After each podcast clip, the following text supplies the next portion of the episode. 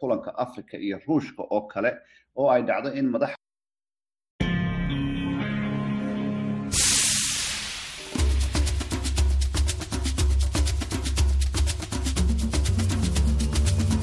Hii ni idhaa ya Kiswahili ya Sauti ya Amerika, VOA. Karibu katika matangazo yetu ya nusu saa leo Jumamosi, yanakujia saa moja na nusu usiku kwa saa za Afrika Mashariki na saa kumi na mbili na nusu jioni kwa saa za Afrika ya Kati. Naitwa Patrick Ndwimana. Tunasikika kupitia redio zetu wa shirika Radio Free Africa katika eneo zima la maziwa makuu, Citizen Radio huko nchini Kenya, na huko DRC tunasikika kupitia redio Butembo na redio Program mjini Bunia. Katika matangazo ya leo tutakuletea kipindi cha jarida ambacho kinaangazia matukio muhimu ya wiki yaliyotokea Marekani, Afrika na kwingineko duniani. Lakini kwanza tupate habari za dunia.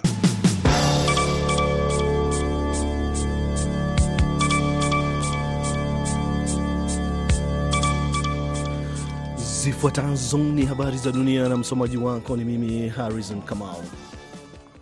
Kaimu rais wa Chad Mahamat Idris Deby leo Jumamosi ametangaza nia yake ya kuwania wadhifa huo kwenye uchaguzi mkuu wa mwaka huu unaosubiriwa kwa hamu.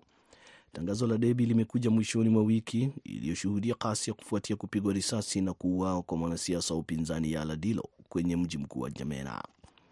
Kwa mujibu wa shirika la habari la Reuters, kifo cha Dilo cha Jumatano kilichozua utata kimefichua migawanyiko mikubwa miongoni mwa viongozi wa kisiasa wakati huu muhimu ambapo taifa hilo la Afrika ya kati limeahidi kurejesha demokrasia kwa njia ya upigaji kura. Wakati akitoa hotuba mbele ya maafisa pamoja na wafuasi wake, Deby ametangaza kuwania kwake bila kutaja ghasia zilizoshuhudiwa hivi karibuni. Mwanzoni Deby aliahidi miezi 18 ya mpito kuelekea kwenye uchaguzi baada ya kuchukua usukani 2021 baada ya baba yake Rais Idris Deby kuuawa akiwa kwenye uwanja wa vita dhidi ya waasi. Hata hivyo, baadaye serikali ilifikia mapendekezo ambayo angechelewesha uchaguzi hadi mwaka huu, wakati akiruhusiwa kisheria kushiriki zoezi hilo. Ijumaa, serikali ya Deby imethibitisha kuwa mjomba wake Jenerali Sali Deby Itno amekamatwa kufuatia kasi za Jumatano. Itno hivi karibuni alihamia chama cha upinzani cha marehemu Dilo cha Socialist Party Without Borders. Watu wawili wameuawa huku wengine wanane wakijeruhiwa kufuatia shambulizi la droni kwenye jengo moja la makazi kwenye mji wa kusini wa Ukraine wa Odessa mapema leo. Maafisa wa mji huo wameongeza kwamba mtu mmoja alitoka akiwa hai kwenye moja ya nyumba kwenye jengo hilo. Rais wa Ukraine Volodymyr Zelensky kwenye ujumbe wake kupitia mtandao wa Telegram amesema kwamba jumla ya nyumba 18 za makazi kwenye jengo hilo ziliharibiwa. Rusia inaendelea kushambulia raia. Mmoja ya droni za adui imegonga jengo la makazi mjini Odessa, ameongeza Zelensky. Ijumaa, Zelenski alisema kwamba yeye na waziri mkuu wa Uholanzi Mark Rutte walitia saini mkataba wa usalama ambao utatoa msaada wa kijeshi kwenye thamani ya dola bilioni 2.2 mwaka huo. Zelenski alielezea kwa kina kuhusu mpango huo kwenye mitandao ya kijamii baada ya kikao chao kwenye mji wa pili kwa ukubwa nchini Ukraine wa Kharkiv, ambao hulengwa mara nyingi na Russia. Mwezi uliopita Ukraine ilionya kwamba ilipokea chini ya theluthi moja ya makombora milioni moja aliyoahidiwa na Umoja wa Ulaya, wakati akiendelea kujizatiti kukabiliana na uvamizi wa Russia. Unaendelea kusikiliza idhaa ya Kiswahili ya Sauti ya Amerika moja kwa moja kutoka Washington DC. Maafisa wa kulinda bahari wamesema leo Jumamosi kwamba meli iliyoshambuliwa na waasi wa Houthi wa Yemen imezama siku kadhaa baada ya tukio hilo, ikiwa ya kwanza kuharibiwa kabisa tangu kampeni ya mashambulizi ilipoanza kwenye bahari ya Shamu kama njia ya kushinikiza Israeli kusitisha mashambulizi yake dhidi ya Hamas kwenye ukanda wa Gaza. Kuzama kwa meli hiyo kwa jina Ruby Ma iliyokuwa na bendera ya Belize kumetokea wakati meli za mizigo kutoka Asia na Ulaya zikiendelea kuathiriwa na mashambulizi ya Wahodhi, baadhi zikilalamika kutafuta njia zikilazimika kutafuta njia mbadala. Kuzama kwa meli hiyo huenda kukaongeza idadi ya meli zinazotafuta njia mbadala na kupelekea kuongezwa kwa bima, kuongezeka kwa bei za bidhaa, pamoja na kuathiriwa kwa shughuli za uchukuzi wa meli wa kieneo kwa ujumla. Serikali ya Yemen inayotambuliwa kimataifa pamoja na afisa wa kundi la kijeshi lililopo huko wamethibitisha kuwa meli hiyo ilizama. Afisa huyo alizungumza bila kujitambulisha kwa kuwa hakuwa na idhini yeyote ya kuongea na vyombo vya habari. Meneja wa meli hiyo mwenye makao yake Beirut hakupatikana ili kutoa taarifa zaidi kuhusu tukio hilo. Serikali ya Yemen iliyopo uhamishoni na inaungwa mkono na muungano unaoongozwa na Saudi Arabia tangu 2015 imesema kwamba Rubima ilizama Ijumaa jioni kufuatia wimbi kubwa kwenye bahari ya Shamu. Uchaguzi wa bunge wa Iran Ijumaa umeonekana kuwa mtihani mkubwa kwenye uhalali wa taifa hilo la kidini baada ya idadi ndogo ya asilimia 40 pekee kujitokeza, kulingana na taarifa zisizo rasmi kutoka kwa vyombo vya habari. Watu wenye msimamo wa kati pamoja na wakonservative wanasemekana kususia zoezi hilo, wakati wanaharakati wa mabadiliko wakisema kuwa haukuwa huru na wenye haki kwa kuwa ulionekana kuwa ushindani kati ya wenye msimamo mkali na wakonservative wanaunga mkono msimamo wa Kiislamu. Mohamed Katami ambaye alikuwa rais wa kwanza wa mageuzi nchini humo alikuwa miongoni mwa wale waliosusia kura hiyo. Na wanajeshi wengine wawili wa Afrika Kusini wameuawa wakilinda amani kwenye Jamhuri ya Kidemokrasi ya Kongo, jeshi limesema leo Jumamosi, vikionekana kuwa visa vya kuuawa wenyewe kwa wenyewe. Kwa mujibu wa shirika la habari la AFP, tukio hilo limetokea baada ya mmoja wa wanajeshi hao kushambulia mwenzake na kumpiga risasi kabla ya kujipiga risasi yeye mwenyewe, jeshi la Afrika Kusini la National Defence Force limesema kupitia taarifa. Taarifa imeongeza kuwa maafisa hao wamekufa wakiwa sehemu ya walinda amani wa Umoja wa Mataifa, MONUSCO. Hizo zilikuwa habari za dunia kutoka Washington DC. Jina langu Harrison Kamau, napokukaribisha kusikiza marudio ya kipindi cha Live Talk.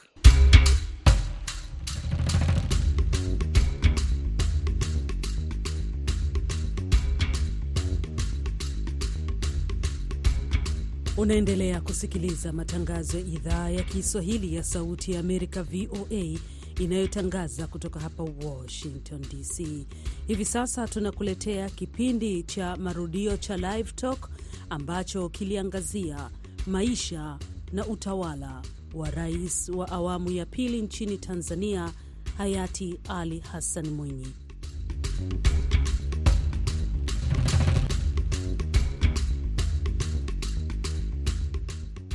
Nam, karibu kusikiliza Live Talk ya VOA Swahili kutoka hapa Washington DC, kipindi unachokipata kila Ijumaa kikiangazia masuala mbalimbali ya kijamii, kiuchumi, kisiasa na mengineyo. Katika takriban dakika 45 zijazo utakuwa nami Mkamiti Kibayasi, ninashirikiana na Id Ligongo katika kuendesha mjadala unaoangazia maisha na utendaji kazi wa rais wa awamu ya pili Tanzania, Ali Hassan Mwinyi ambaye alifariki Alhamis katika hospitali ya Mzena jijini Dar es Salaam nchini Tanzania kutokana na maradhi ya saratani ya mapafu, kulingana na taarifa iliyotolewa na rais wa Tanzania Samia Suluhu Hassan. Rais Mwinyi alizaliwa Mei 8 mwaka 1925 Tanganyika na baadaye alihamia Zanzibar ambapo alipata elimu ya dini ya Kiislamu. Amefariki akiwa na umri wa miaka tisini na minane. Baadhi ya nyadhifa alizoshika kufuatia muungano wa Tanganyika huru na Zanzibar mwaka 1964 na kuunda Tanzania. Alipanda ngazi na kuwa balozi wa Misri pamoja na waziri wa afya, mambo ya ndani na maliasili katika miaka 1970 na mwanzoni mwa miaka 1980. Enzi za uhai wake akiwa madarakani, aliondoa vikwazo dhidi ya biashara binafsi na kupunguza vikwazo vya uagizaji wa bidhaa kutoka nje na kupata jina la utani Mzee Ruksa. Hivi tunavyozungumza, Watanzania na taifa kwa jumla tayari wameanza siku saba za maombolezo kufuatia kifo cha Ali Hassan Mwinyi, huku watu mbalimbali na warika tofauti wanamzungumzia kwamba alikuwa mtu mpenda amani demokrasia na alifungua fursa za vijana kujua ulimwengu zaidi katika utafutaji wa riziki, yaani ajira. Nisieleze mengi kwa sasa, kwani tunao washiriki ambao baadhi walipata fursa ya kufanya kazi na hayati Ali Hassan Mwinyi. Mmojawapo ni Chacha Nyegoti Chacha kutoka Kenya, tunaye Amini Mwidau kutoka Canada na Goodluck Ngingo kutoka Tanzania. Vilevile tumekusanya sauti za watu tofauti kutoka maeneo mbalimbali wakitoa maoni yao kufuatia kifo cha Ali Hassan Mwinyi na namna ambavyo walivyomfahamu. Pia wewe msikilizaji, unaweza kushiriki kwa kutupigia simu na utasikika live kwa kutumia namba yetu ya studio, ambapo kama upo nje ya Marekani unaanza na plus 1 202 619 3151. Narudia, kama upo nje ya Tanzania basi Kumradhi, kama upo nje ya Marekani unaanza na plus 1 202 619 31 tano moja. Endelea kusikiliza VOA Swahili katika Live Talk ambayo upo nami Mkamiti Kibayasi na Id Ligongo. Kama nilivyoeleza uh, kwa muktasari tu hapa basi, uh, salamu mbalimbali mbali za uh, kuomboleza zinaenda huko nchini Tanzania kwa Rais uh, Samia Suluhu Hassan, hali kadhalika kwa rais wa Zanzibar uh, Hussein Mwinyi kufuatia kifo cha baba yake kwake yeye na Watanzania kwa ujumla. Na nianzie kwako Chacha Nyegoti. Chacha, uh, tunafahamu kwamba katika miaka ya elfu mbili na sita mpaka elfu mbili na nane uh, ulipata bahati ya kufanya kazi na hayati Ali Hassan Mwinyi huko Suza, yani State University of Zanzibar. Tuanzie kwako, utu, utupe kile ambacho uh, Watanzania na jamii kwa ujumla hawafahamu kwa undani kuhusiana na utendaji kazi wa karibu kwako wewe na hayati Ali Hassan Mwinyi. Uh, mimi nakumbuka wakati huo, wakati ambapo nilikuwa ninafanya kazi na tume ya vyuo vikuu vya Afrika Mashariki. Uh, ilikuwa ni wakati ambapo Afrika Mashariki ilikuwa inapanua vyuo vyao ili viweze kuchukua wanafunzi wengi ambao walikuwa wana tamaa ya kuendeleza elimu zao za juu na kupata digrii na shahada za juu. Na wakati huo uh, Ali Hassan Mwinyi alikuwa amesha staafu kama rais wa Jamhuri ya Muungano wa Tanzania, lakini alikuwa ndiye mkuu wa chuo cha Suza, yaani chancellor. Na katika maingiliano yangu na yeye nilimuona kama mtu mwadilifu. Kwa hivyo, ili kumwomboleza, nina azma ya kusema kwamba nilimuona kama mwalimu, na pia nilikuwa nimeshafahamu kwamba alikuwa mbunge, amekuwa waziri, amekuwa balozi, amekuwa rais wa serikali ya mapinduzi ya Zanzibar na rais wa Jamhuri ya Muungano wa Tanzania. Kwa hivyo nilishuhudia na kumwona kama mtu ambaye alikuwa na hekima na busara ya hali ya juu, kwa namna ambavyo katika kuchangamana kwake na wenzake wakuu wa vyuo vya Afrika Mashariki katika mikutano mbalimbali mbali, alikuwa na maoni ya maono ambayo yaliweza kutuelekeza sisi tuliokuwa tunashughulika na namna ya kupanua eh, eh, sekta hii ya vyuo vikuu katika Afrika Mashariki na hasa hali yake aliyokuwa anazingatia ni kwamba tunahitaji elimu ambayo itakomboa vijana, ambayo itaweza kuweka uadilifu wa kuweza kutumikia watu raia bila kujali matabaka na bila kujali dini. Na haya yote ni mambo ambayo kwa sasa hivi wakati tunazungumza kuhusu kuondoka kwake, ninayakumbuka sana kwamba alikuwa mweledi na alikuwa mwadilifu na alikuwa mwenye busara ya hali ya juu. Shukrani sana. Nije kwa upande wako, Amini Mwidau, umekuwa ukifuatilia siasa za kimataifa kwa muda mrefu, umekuwa ukiwaangazia uki viongozi um, duniani kote katika ufanyaji kazi wao uh, na masuala mengine. Kwa upande wako, kifo cha Ali Hassan Mwinyi rais wa pili wa Tanzania ambaye aliongoza katika kipindi cha mwaka 1985 hadi 1995. Nini ambacho tunajifunza na kile ambacho tunatakiwa kukiendeleza?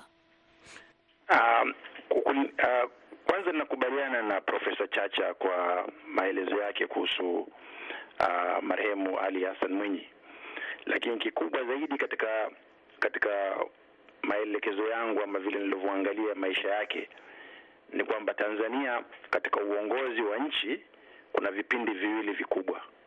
Kuna kile kipindi ambacho kwamba cha uongozi wa wakati wa marehemu Rais Mwalimu Nyerere, alafu na kipindi baada ya Mwalimu Nyerere. Kwa hiyo hicho kipindi ni kipindi ambacho kwamba kina kina mageuzi makubwa sana ya kisiasa na kiuchumi, kwa sababu katika wakati wa Mwalimu Nyerere kulikuwa na sera za kijamaa, kulikuwa na katika mifumo ya kisiasa kulikuwa ni mifumo ya chama kimoja, na Mwalimu alikuwa ndio alikuwa kama kinara ama kiongozi mashuhuri kwa wakati ule.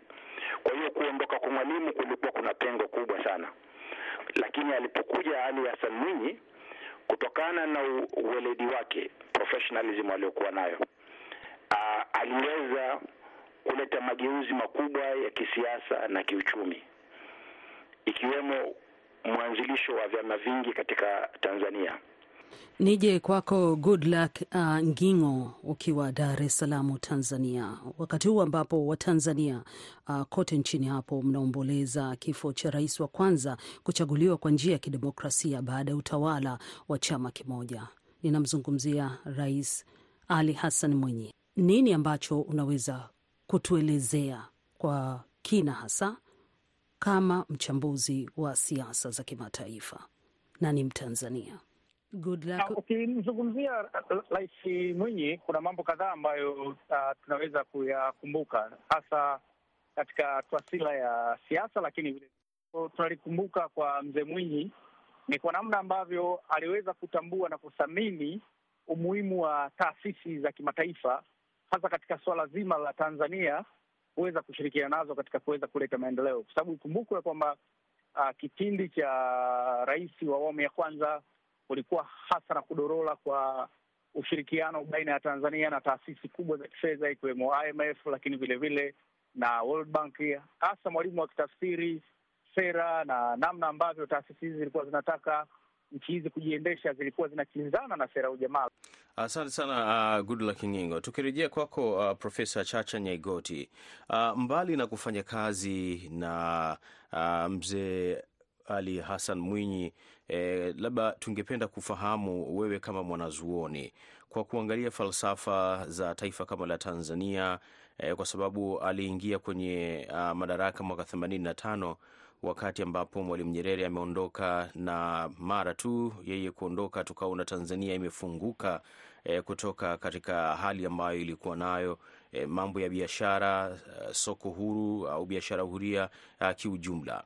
Kwa kile ambacho sasa wewe unakiona mzee Mwinyi, hili kwa watu ambao labda mlikuwa nje ya Tanzania, mlikuwa mnapata picha ya kiongozi wa namna gani kwa mazingira hayo? Uh, kwa mazingira ambayo mzee Mwinyi alianza kutawala nchi ya Tanzania kama rais baada ya hayati Nyerere kuondoka uh, uongozini, nafikiri mojawapo ya mambo ambayo alizingatia ni kwamba wananchi walikuwa wamefinyika kiasi kwamba hata kupata mahitaji yao ya muhimu ilikuwa ni kazi ngumu sana.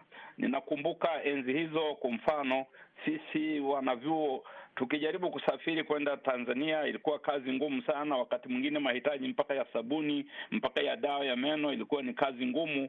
Kwa hivyo kufungua uchumi na kuachilia vijana pamoja na akina mama na wafanyabiashara mbalimbali kuweza kujumuika katika biashara ya kuendeleza uh, mambo yao ambayo yaliweza kuwafanya Watanzania wakapata baadhi ya mahitaji yao, lilikuwa ni jambo ambalo tulisherehekea sana sisi kutoka nchi ya Kenya. Sasa uh, moja kwa moja tuende kwake uh, Amin Mwidau. Amin Mwidau, uh, tunafahamu uh, kwa mazingira ambayo Tanzania uh, ilibadilisha utawala wake mwaka 1985 uh, Mwalimu Julius Kambarage Nyerere alikuwa na nguvu sana e, si ndani tu ya Tanzania hata nje ya Tanzania kwa siasa alizokuwa akizifanya, harakati zake mbalimbali mbali, hata za ukombozi wa bara la Afrika. Na hii tumeona mpaka um, juma moja ama mawili yaliyopita eh, pale Umoja wa Afrika wamemwekea sanamu la kumkumbuka kwa mchango wake ambao amekuwa akiufanya kwa ukombozi wa bara la Afrika. Ndani ya uh, Tanzania alikuwa Mwalimu bado ana nguvu e, si tu nguvu ya kisiasa, lakini nguvu kama mwanasiasa ambaye bado umri wake ulikuwa unamruhusu kuweza kutawala, ukilinganisha na viongozi wengine wengi tu ambao tunao hii leo e, kuangazia umri wao. Kwa hiyo bado alikuwa ana nguvu ya kuweza e, kuleta ushawishi fulani ndani ya siasa.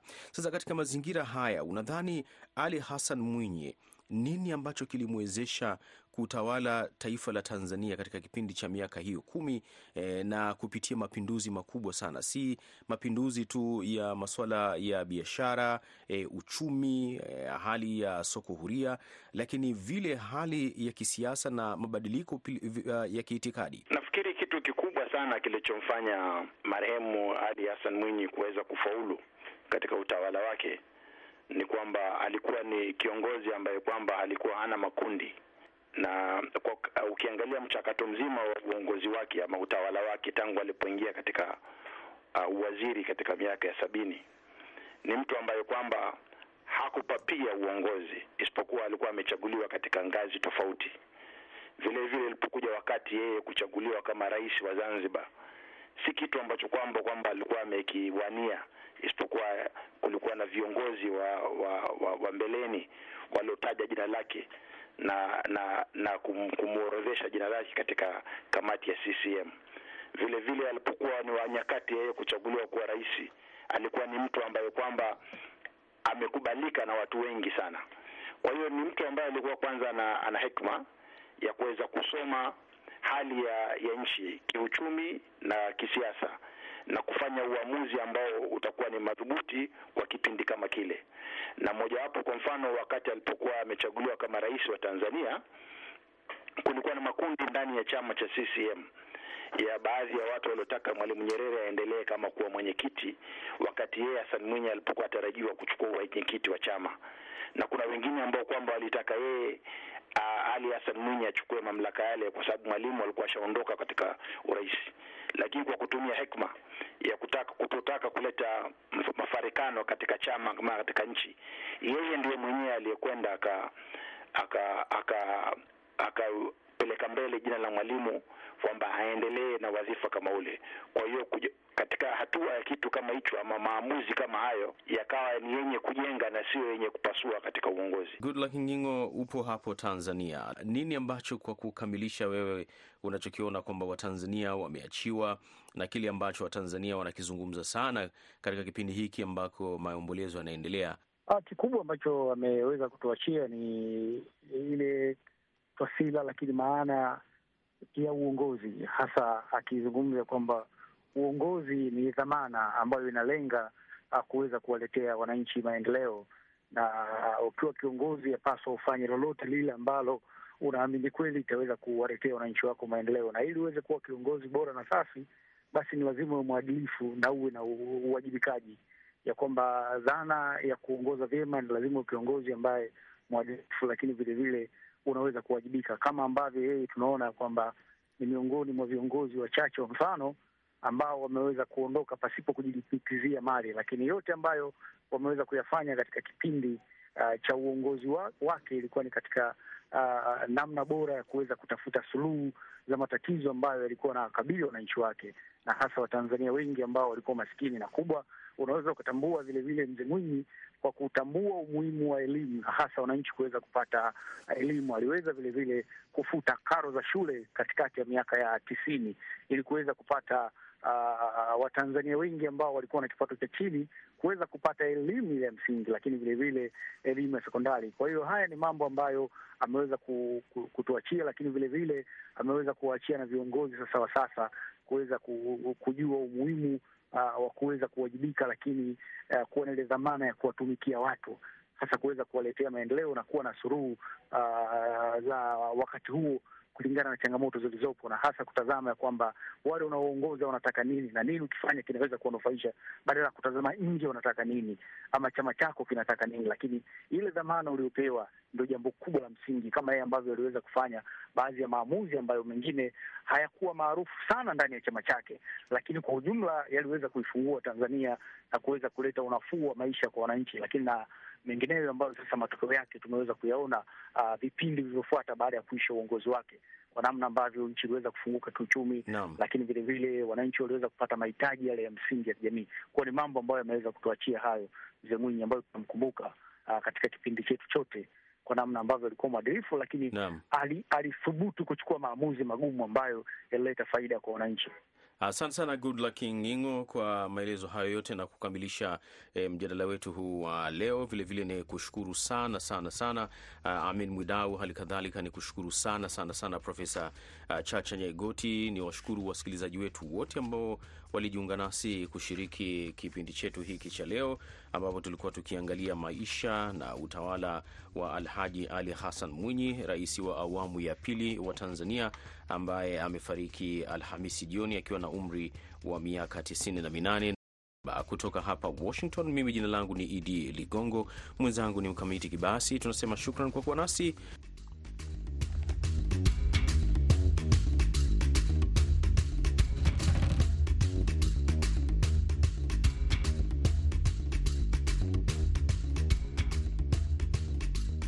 Asante sana wenzangu Idi Ligongo na Mkamiti Kibayasi kwa marudio hayo ya kipindi cha Live Talk kilichokuwa kizungumzia au kuenzi maisha ya rais wa zamani wa Tanzania marehemu Ali Hassan Mwinyi. Sasa tunapoendelea kukamilisha matangazo yetu hivi leo, huu hapa muktasari wa habari. Kaimu rais wa Chad Mahamad Idris Deby leo Jumamosi ametangaza nia yake ya kuwania wadhifa huo kwenye uchaguzi mkuu mwaka huu unaosubiriwa kwa hamu. Tangazo la Debi limekuja mwishoni mwa wiki iliyoshuhudia kasia kufuatia kupigwa risasi na kuuawa kwa mwanasiasa wa upinzani Yala Dio kwenye mji mkuu wa Jamena. Kwa mujibu wa shirika la habari la Reuters, kifo cha Dilo cha Jumanne kilichozua utata kimefichua migawanyiko mikubwa miongoni mwa viongozi wa kisiasa wakati huu muhimu ambapo taifa hilo la Afrika ya kati limeahidi kurejesha demokrasia kwa njia ya upigaji kura. Wakati akitoa hotuba mbele ya maafisa pamoja na wafuasi wake, Debi ametangaza kuwania kwake bila kutaja kasia zilizoshuhudiwa hivi karibuni. Watu wawili wameuawa huku wengine wanane wakijeruhiwa kufuatia shambulizi la droni kwenye jengo moja la makazi kwenye mji wa kusini wa Ukraine wa Odessa mapema leo. Maafisa wa mji huo wameongeza kwamba mtu mmoja alitoka akiwa hai kwenye moja wa nyumba kwenye jengo hilo. Rais wa Ukraine Volodymyr Zelensky kwenye ujumbe wake kupitia mtandao wa Telegram amesema kwamba jumla ya nyumba 18 za makazi kwenye jengo hilo ziliharibiwa. Rusia inaendelea kushambulia raia. Moja ya droni za adui imegonga jengo la makazi mjini Odessa, ameongeza Zelensky.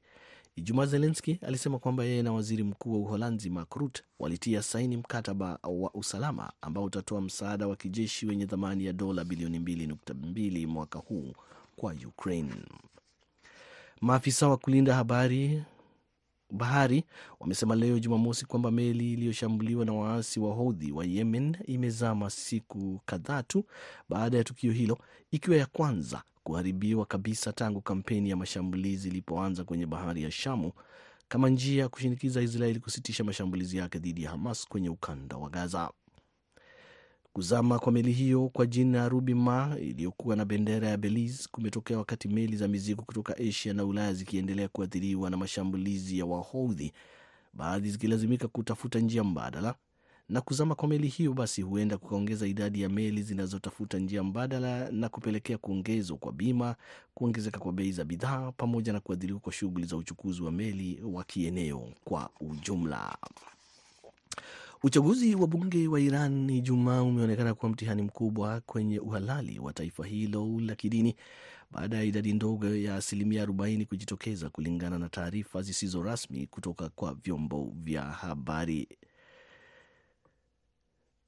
Idadi hiyo ndogo ya watu wenye msimamo wa kati pamoja na wakonservative wanasemekana kususia zoezi hilo, wakati wanaharakati wa mabadiliko wakisema kuwa haukuwa huru na wenye haki na ulionekana kuwa ushinda, ukiwa na ushindani mkubwa kwa kuwa kati ya wenye msimamo mikali na wakonservative hawakusikilizana kuhusu mikakati kuelekea, kuelekea kwenye uchaguzi huo. Mohamed Katami ambaye alikuwa rais wa kwanza wa mageuzi nchini humo alikuwa miongoni mwa wale waliosusia kura hiyo ya uchaguzi wa Iran.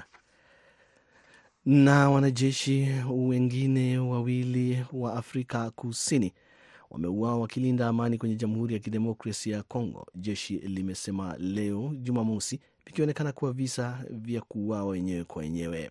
Kwa mujibu wa shirika la habari la AFP, tukio hilo limetokea baada ya mmoja wa wanajeshi hao kushambulia mwenzake na kumpiga risasi kabla ya kujipiga risasi yeye mwenyewe, jeshi la Afrika Kusini limesema. Na hapo ndiyo tunafikia mwisho wa matangazo yetu ya leo kutoka idhaa ya Kiswahili ya Sauti ya Amerika.